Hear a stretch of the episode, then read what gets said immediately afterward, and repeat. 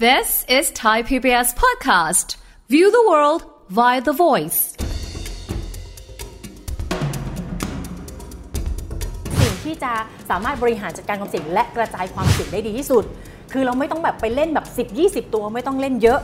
เราก็จะต้องเรียกว่าอย่าไปไล่ราคา บริหารเป็นไม้ไม้ๆเราทุ่มแบบบนหน้าตักอะได้ไหมไม่ควร อืม ถึงแม้ว่าดูแล้วว่าอนาคตมันจะดีแต่ใครจะรู้ล่ะ ถ้ารู้ก็รวยกันทั้งประเทศแล้ว ธรรมชาติจะจะบอกทุกคนเลยว่า ขอสุดท้ายตัวเองต้องมีสต็อปลอสในใจ แต่ถ้า อืม เกิดมันลงมาแล้วอ่ะเอ้ยประมาณ 2-3%คุณจะถัว อย่าไปถัว มันไม่คุ้ม อืม สัก 5%อ่ะสมมติคุณซื้อที่ราคานี้ แล้วคุณลงมาสัก 5%อ่ะถัวได้ ครับ แต่ถ้ามันลงมากกว่านั้น คิดว่าคุณต้องสต็อปลอสแล้วล่ะ อืม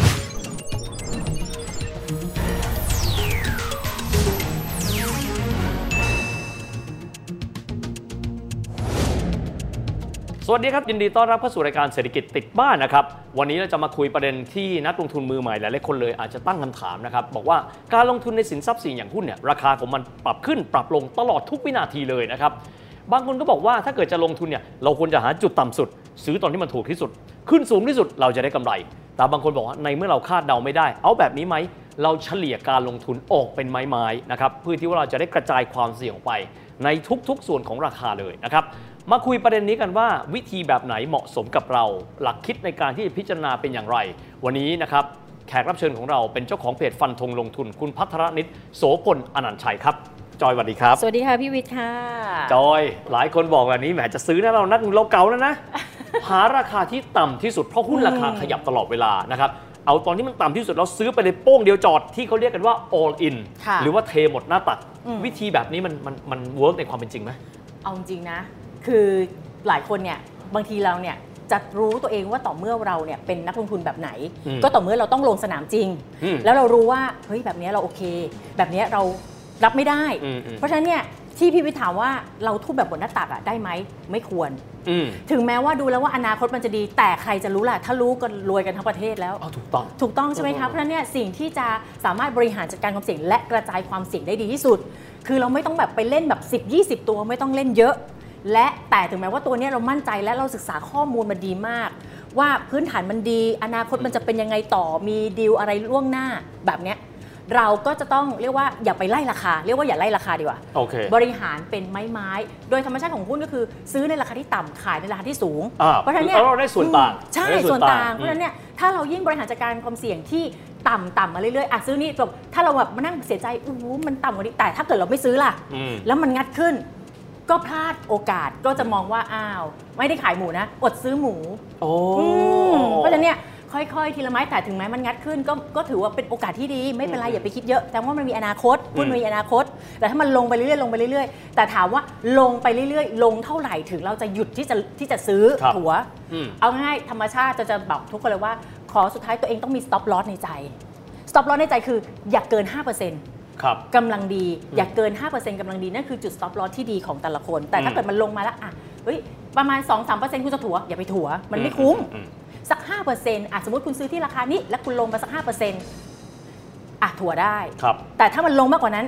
คิดว่าคุณต้อง stop loss แล้วล่ะ อืมนะฮะ อืม หลายคนคิดแบบนี้ผมเชื่อว่าคนที่เป็นนักลงทุนมือใหม่นะเรามั่นใจในตัวเองว่าเราเนี่ยเซียน ค่ะ จุดเนี้ยต่ำสุดละเชื่อมั่นปรากฏ อืม ซื้อไปทั้งหมดเลยมันต่ำลงไปอีก ค่ะ กลายเป็นส่วนต่างใช่เหมือนกันครับ แต่ว่าเป็นส่วนต่างเชิงลบนะครับ ทีนี้เราได้ยินคำว่าการกระจายนะครับ อืม ที่เขาเรียกกันว่า DCA ค่ะ Dollar Costing Average มันคืออะไรแล้วมันดียังไงครับ จริง ๆ แล้วเนี่ยคือคือการซื้อหุ้นถั่วจริง ๆ ต้องมีวินัยต้องมองว่าเราเนี่ยสมมติอ่ะถ้าจะเป็นเอาแบบหลาย ๆ คนที่บอกว่าอ่ะอยากจะเริ่มลงทุนแบบ DCA เราก็ต้องมองว่าเราเนี่ยสามารถที่จะมีเงินลงทุนต่อเดือนเท่าไหร่ แบบสม่ำเสมอ อ๋ออ่ ะอ่ะเดือนละแบบ โอเค 3,000 เดือนละ อืมอืม สามารถที่ไม่เดือดร้อนเอางี้ไม่เดือดร้อนกับเงินที่เรากินอยู่ไม่ใช่เอาเงินที่เราต้องใช้จำเป็นเนี่ยจะผ่อนบ้านผ่อนรถแล้วเอามาทุ่มหมดเลย ถ้าอย่างนั้นเนี่ยทุกคนถ้าอย่างเงี้ยเรียกว่าผิด อันนี้ไม่ถูกนะ อันนี้หลักการที่ดีมาก เอาเป็นเงินที่คุณคิดว่าเย็นๆ และคุณสามารถที่จะมัน เสี่ยง ขา ได้ เสี่ยงได้ และถ้าเกิดสมมติมันไม่ได้เป็นอย่างที่เราหวัง แล้วมันหายไปปุ๊บไปเลย คุณก็ไม่เดือด ร้อน ฟังแล้วตกใจเลยหายปุ๊บไปเลย เอออ่ะมันมีโอกาส มันก็มีนะ มีโอกาส มันก็มีอ่ะ คุณไม่เดือดร้อน คุณไม่ได้เดือดร้อนที่จะหยุดผ่อนบ้านหยุดผ่อนรถ เพราะฉะนั้นเนี่ยคุณต้องมีก้อนหนึ่งในใจที่คุณสามารถบริหารจัดการได้ และคุณจะสามารถอ่ะโอเค ค่อยๆ ทยอยไปอ่ะเอาง่ายอ่ะสมมติอย่างพวกเราเดือนละ 3 0 0 0 5,000 พอไม่เดือดร้อน พอได้ก็ค่อยทยอยถัวถัวไป แต่ถามว่าคำว่าถัวเนี่ยก็ต้องดูด้วยว่า สุดท้ายกลับมาที่เดิมว่ามันมีอนาคตไหม อืมอืม อื อื ม มนั่นถามทีนี้คำว่าคำว่าถัวเนี่ยนะครับ ค่ะ บางคนบอกว่าก็ก็เราก็ซื้อหลักทรัพย์หลายๆตัวเป็นการกระจายความเสี่ยง อืม หรือว่าเรามั่นใจในตัวใดตัวหนึ่ง แล้วเราก็ซื้อกระจายราคาไปวันนี้ ค่ะ ต่ำพรุ่งนี้สูงแต่อย่างน้อยที่สุดสมมติเราซื้อทั้งหมด 10 เดือนติดต่อกัน ค่ะ ก็เป็นราคาเฉลี่ยของ 10 เดือนติดต่อกัน ค่ะ จะมีหลักคิดตรงนี้ยังไงว่า เราควรที่จะกระจายความเสี่ยงเวลาที่เราลงทุนในหุ้นน่ะมองยังไงครับ เอาจริงๆว่าณตอนเนี้ยคือถ้าเรากระจายความเสี่ยงนะคะ ในสมมติ 10 ตัวเนี่ยเราว่ามันอาจจะรู้สึกว่ามันอาจจะเยอะไป อย่างน้อยเนี่ยจับสักประมาณ 5 ตัวตัวเนี้ยถ้ามันลงแล้วแล้วแบบราคามันต่ำสุดแล้วมันงัดไม่ขึ้นแล้ว ไม่ต้องไปถูกไม่ต้องไปยื้อมัน อืม วางมันไว้อย่างนั้น อืม เราไปดูตัวอื่นที่มันสามารถถัว ถ้าเกิดว่าสมมติคุณจับสะคุณมี 5 ตัว คุณจับถูกสักหนึ่งตัว คุณคุณโอเคแล้วคุณคุ้มทุนแล้ว อ๋อโอเคโอเค เพราะฉะนั้นเนี่ยอันเนี้ยคือโอเคสำหรับคนที่มองเป็น แต่ไม่ใช่ไปยื้อยุดแล้วก็ยังดื้อดึงอยู่กับมันว่า ไม่ได้ฉันจะงัดมันคืนฉันจะงัดมันคืนสรุปแล้วเนี่ยอย่างที่บอกว่าเวลาที่มันร่วงลงมาหรือว่ามันราคาต่ำสุดเนี่ยคุณลดมา 50%คุณไม่ได้ถั่ว 50นะคะ คุณต้องถั่วมากกว่านั้น เวลาที่เราดูเนี่ยแน่นอนพฤติกรรมของหุ้นที่มี 800กว่าตัวในตลาดหลักทรัพย์เนี่ย ค่ะอืม พฤติกรรมบางตัวคือผันผวนเยอะ ค่ะ ขึ้นสูงลงต่ำขึ้นสูงลงต่ำหุ้นบางประเภทก็จะค่อยๆขึ้นเหมือนเป็นกราฟลีเนียร์นะ อืม ก็จะเข้าไปตรงๆมีความชันแบบไม่ชันมากนะ ค่ะ หุ้นพวกนี้มันบอกอะไรกับเรา และท่าทีนักลงทุนแบบไหนเหมาะกับอะไร หรือควรจะคลาดหรือควรจะใช้วิธีอะไรครับ เอาง่ายๆว่า ณ ตอนนี้เนี่ยถ้าหุ้นมันมีความผันผวนเนี่ย อืมๆ มันเหมาะกับว่าเขาเรียกว่าเป็นซื้อขายภายในวันหรือ 2 วันเอางั้นเป็นนักลงทุนระยะสั้นๆ อ๋อนัก มอง ที่เรียกเทรดเดอร์นี่นะ ใช่สั้นเนี่ยเรียกว่าต่ำกว่าปีต่ำกว่า 6 เดือนด้วยซ้ อืม ำสมัยเนี้ยพอต้องดูตลาดนะตอนเนี้ยเมื่อก่อนบอกว่าหุ้ยสายเซฟอะพอสุดท้ายแล้วเนี่ยหรือนักลงทุน VI อะยังไงอะก็จะดูมีกำไรมากกว่าสายซิ่ง จริง โอ้ ๆ มันใช้ไม่ได้สำหรับยุคนี้ อืม ณตอนนี้ใช้ไม่ได้สำหรับยุคนี้ อืมอืม เพราะฉะนั้นตอนเนี้ยสายซิ่ง แต่ถ้าเกิดคุณต้องดูว่าคุณถ้าคุณไม่มีเวลาในการเฝ้าจอ คุณก็จะต้องเรียกว่าอาจจะต้องเอ่อผันตัวเองไปลงทุนในกลุ่มอื่นไหม อืม ที่มันไม่ต้องเฝ้าจอมาก อืม และขณะที่หุ้นมันมีการผันผวนและขนาดราคาสูงอย่างเงี้ยแต่ต้องถามว่าเสาเอ่อผันผวนสูงเนี่ยราคาเนี่ยมันไปอยู่ที่เท่าไหร่ มันจะมีราคาของมัน อืม มันจะมีนะคะโดยศึกษาอะไรจากบทวิเคราะห์ของบลต่าง ๆ ที่คุณเขาจะมีออกมาเยอะมากเลย อืมอืมอืม มันจะมีแนวรับแนวต้านแล้วก็จะมีว่าจุดราคาพื้นฐานของตัวนั้นเท่าไหร่ แต่ถ้าเกิดว่าราคาเกินพื้นฐานอย่าไปยุ่ง โอ้โห มันไม่มีอะไรรองรับ ครับ อืม จอยคุยมาหลายทีและคำนี้สำคัญมาก ค่ะ ราคาพื้นฐาน ค่ะ สมมุติเราเจอเข้าไปกระโดดเข้าไปในกระดานหุ้นนะ เจอ 800กว่าตัว ค่ะ สมมุติเราเจอตัวกอไก่ อืม เฮ้ยตัวกอไก่นี่น่าสนใจแต่เราไม่รู้ว่าราคาพื้นฐานที่จอยพูดถึง ซึ่งเป็นเหมือนกับตัวตัวอ้างอิงเนาะ ค่ะ เอ๊ะแล้วราคาพื้นฐานที่เหมาะสมของเขาเนี่ยเป็นเท่าไหร่ อืม แล้วเราควรจะเข้าไปซื้อในราคาที่เท่าไหร่ ค่ะ เราไปหาข้อมูลประเภทเนี้ยราคาพื้นฐานหรือราคาที่เหมาะสมตรงไหน จากบริษัทหลักทรัพย์ค่ะ ที่คุณเปิดบัญชีไว้ เขาจะมีบทวิเคราะห์ทั้งหมดเลย คุณสามารถไปค้นเซิร์ชแต่อันดับแรกเนี่ย คุณต้องรู้จักสับสับหุ้นของคุณด้วยนะ อืม อย่างเช่น ยกตัวอย่างได้ไหมยกตัวอย่างนิดนึง อย่างถ้าคุณจะทำเอ่อลงทุนในธุรกิจของสุกี้ MK MK ไม่ใช่หลักชื่อหลักทรัพย์นะ ถ้าจะคุณลงทุนสุกี้คุณต้องตัว M ถ้าไป MK คุณจะไปอีกสินทรัพย์หนึ่งเลย อ๋อโ เพราะฉะนั้นคุณต้อง โเ รู้จักชื่อหลักทรัพย์ของคุณด้วย ครับ ก็ไปเนี่ยปุ๊บ แล้วก็คุณก็จะมีเขียนว่าราคาพื้นฐานเท่าไหร่ สมมุติว่าราคาพื้นฐานตั้งไว้อยู่ที่ อืม 20 แต่ตอนเนี้ยราคาที่มันวิ่งอยู่อยู่ที่ประมาณสัก 10 บาท แสดงว่ายังมีอัพไซด์ที่เยอะมากมีแกลบเล่นได้เยอะ มีศักยภาพในการไปสู่ข้อเท็จจริงของเขา ใช่ โอ้ ค่ะ นี่เขาเรียกอัพไซด์ ใช่ อัพไซด์ว่ามีแบบว่าศักยภาพที่เขาจะสามารถเล่นได้อีกเยอะแกลบกว้างมาก แต่ถ้าแบบ 20 แต่ตอนนี้มันประมาณ 18 19 นั่นหมายความว่าก็ยังยังเล่นได้นะ แต่อาจจะแบบว่าจะต้องรอดูจังหวะ แล้วก็อาจจะเหลือแคบมากๆ ก็อาจจะเป็นดูว่าอาจจะไม่ได้ถือยาว อันนี้อาจจะไม่ได้ถือยาว อาจจะเป็นแค่ระยะแบบต่ำกว่า 3 เดือน ครับ ค่ะ โอ้ ได้ยินอยู่หลายคำเหมือนกันนะครับ เช่น บางทีเราดูนะข้อมูลเยอะมาก จับต้นจนปลายไม่ถูก แนวรับคืออะไร แนวต้านคืออะไร ค่ะ แนวรับก็คือเป็นจุดที่ในราคาที่เข้าไปที่เหมาะสม ส่วนใหญ่เนี่ยแนวรับเนี่ยก็คือเขาจะมีบอกไว้อยู่แล้วในบทวิเคราะห์ทั้งหมด อืม ว่า โอเคอาตอนนี้ราคาหุ้นอยู่ที่ประมาณ 12 บาท แต่แนวรับเขาให้ไว้ 10 11 บาท อืม 50 รอให้มันร่วงอีกนิดนึง น่าจะเป็น อืม ราคารับที่เซฟ โอ้ ก็อ่าที่เซฟที่ปลอดภัย แนวรับชื่อก็บอกแล้วว่าเป็นจุดที่เราพร้อมที่จะรับของ พร้อมที่รับรับ อ่า ว่าเรามีเงินด้วยนะ ไม่ใช่เรามีเงิน อ่าอ่าโอเค พร้อมที่จะรับของตอนนี้ 12 บาทงั้นเพราะฉะนั้นอ่ะรอก่อนแล้วกันไม่ใช่ผลีผลามเข้าไป เพราะไอ้50 สตางค์ไอ้แกลพูดตรงเนี้ยมันมีผล เพราะฉะนั้นเนี่ยอ่ะ รอก่อนก็ได้ หรือว่าถ้าบวกลบสักประมาณ 11 บาท 60อ่ะพอไหว บวกลบไม่เกิน 1 หรือ 2 จุดเนี่ยได้ไหวเหมือนกัน อืมอืมอืม เพราะฉะนั้นเนี่ยอันเนี้ยเป็นแนวรับที่เซฟ อืม ส่วนแนวต้านเนี่ยนะคะก็คืออ่ะถ้าสมมติแนวต้านก็คืออยู่ที่ประมาณสัก 13 บาท โดยประมาณ ถ้ามันสามารถยืนเหนือแนวต้านได้ มันมีโอกาสที่จะไปสู่ราคาเป้าหมายพื้นฐาน ราคาเป้าหมายมันจะมี 3 ราคา รับเท่านี้ต้านเท่านี้ อืม แต่ถ้ามันไม่ผ่านแล้วมันตกลงมาอีก มันอาจจะไม่ลงอาจจะไม่ต่ำกว่าแนวรับที่ไว้ อืมอืม อ่าเพราะฉะนั้นเนี่ยดูแนวรับแนวต้านถ้าจะเล่นในกรอบนี้ก็ได้เหมือนกั อื น ม อืม ฟังจากที่จอยพูดนี่การลงทุนในหุ้นเนี่ยไม่ใช่อยู่ดีๆ นึกจะเข้าไปก็เข้านะครับ ค่ะ มันมีชุดข้อมูล มันมีข่าวสาร ซึ่งต้องบอกว่าบริษัทหลักทรัพย์เองก็ดี นักวิเคราะห์เองก็ดี เขามีข้อมูลเพียงแต่ว่าเราคงจะต้องอ่าน บางคนก็ตั้งคำถามแบบนี้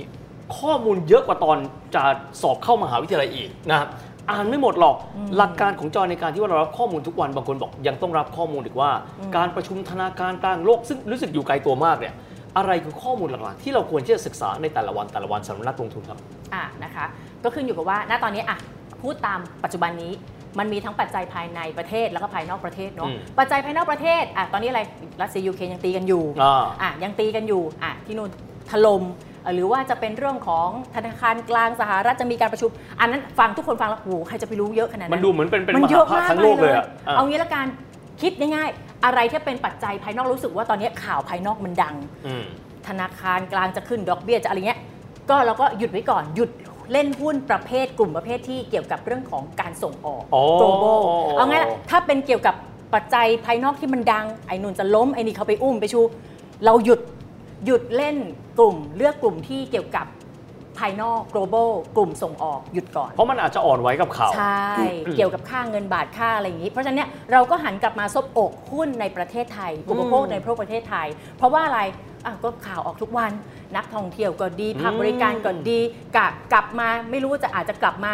ตั้งเป้าไว้เท่านี้นักท่องเที่ยวก็เยอะอ่ะเพราะฉะนั้นเนี่ยพอนักท่องเที่ยวเยอะเกิดอะไรขึ้น อืม อุปโภคบริโภคการกินการใช้เอาง่ายๆเลยที่เรากินเราใช้เราอยู่เนี่ย อืมอืม แค่เนี้ยพอละแล้วก็เล่นอยู่ตรงนี้ก็ได้ โอ้เข้าใจแล้วอย่างน้อยสุดเราจะได้พอเข้าใจว่าเขารายงานข่าวพวกเนี้ยอาจจะไม่ได้ ค่ะ เกี่ยวข้องกับหลักทรัพย์ตัวใดตัวหนึ่ง ค่ะ แต่มันโยงกันทั้งหมดเลย อืม บางคนบอกใจบางอะไม่กล้าลุ้น อืม ลุ้นลุ้นบ่อยๆเด็ดหัวใจวายเอางี้ไหม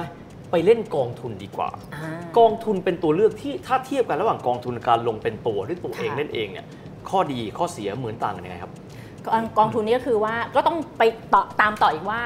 กองทุนเนี้ยบลเนี้ยเขาเอาเงินเนี่ยไปลงที่กองทุนไหน โอ้ อย่างเช่นอ่ะตอนนี้ อืม อ่ะน้ำมันอาจจะแบบมีการปรับลดลงมาไหมมันก็ไม่น่าจะเลือก เพราะกองทุนมันมีหลาย ำ เผ่าพันธุ์เนาะ ใช่ กองทุน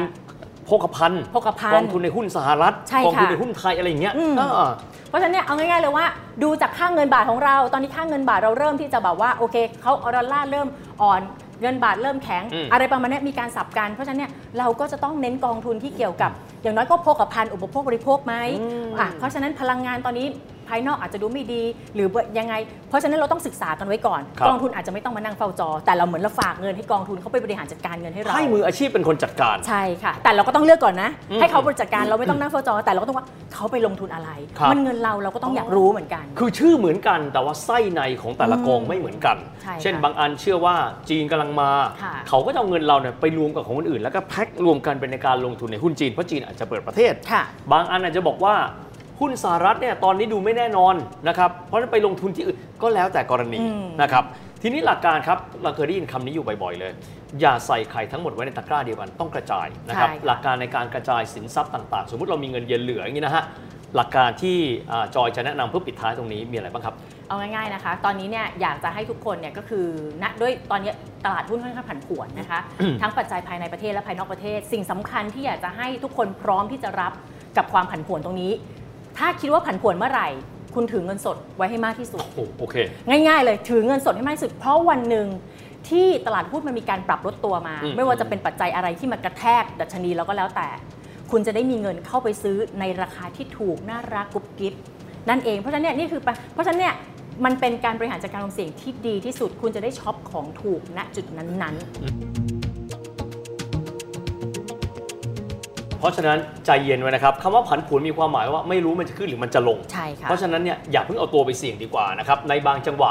อยู่นิ่ง ๆ เอาไว้ รอจังหวะที่เหมาะสมติดตามข่าวสารสำคัญมาก ย้ำเลยเพราะการลงทุนมีความเสี่ยง ผู้ลงทุนควรจะมีการศึกษาข้อมูลรุ่นถึงความเสี่ยงเอาไว้ก่อนหน้าที่จะเดินหน้าลงทุนท่องได้แล้วเห็นไหมนะครับอย่างก็ตามวันนี้ขอบคุณจอยมากที่มาให้ข้อมูลแบบนี้ขอบคุณมากนะครับจอยครับ ค่ะ นะครับอย่างที่บอกนะครับเรื่องโลกใบนี้เรื่องการลงทุนเป็นส่วนหนึ่งที่สำคัญมาก ๆ ในการบริหารจัดการชีวิตทางการเงินของเรา แต่การศึกษาข้อมูล การรู้ในข้อเท็จจริงสำคัญมาก เพราะว่าการลงทุนไม่ใช่เรื่องของดวงนะครับสำหรับวันนี้เวลาก็หมดลงแล้วนะครับ แล้วพบกันใหม่โอกาสหน้า สวัสดีครับ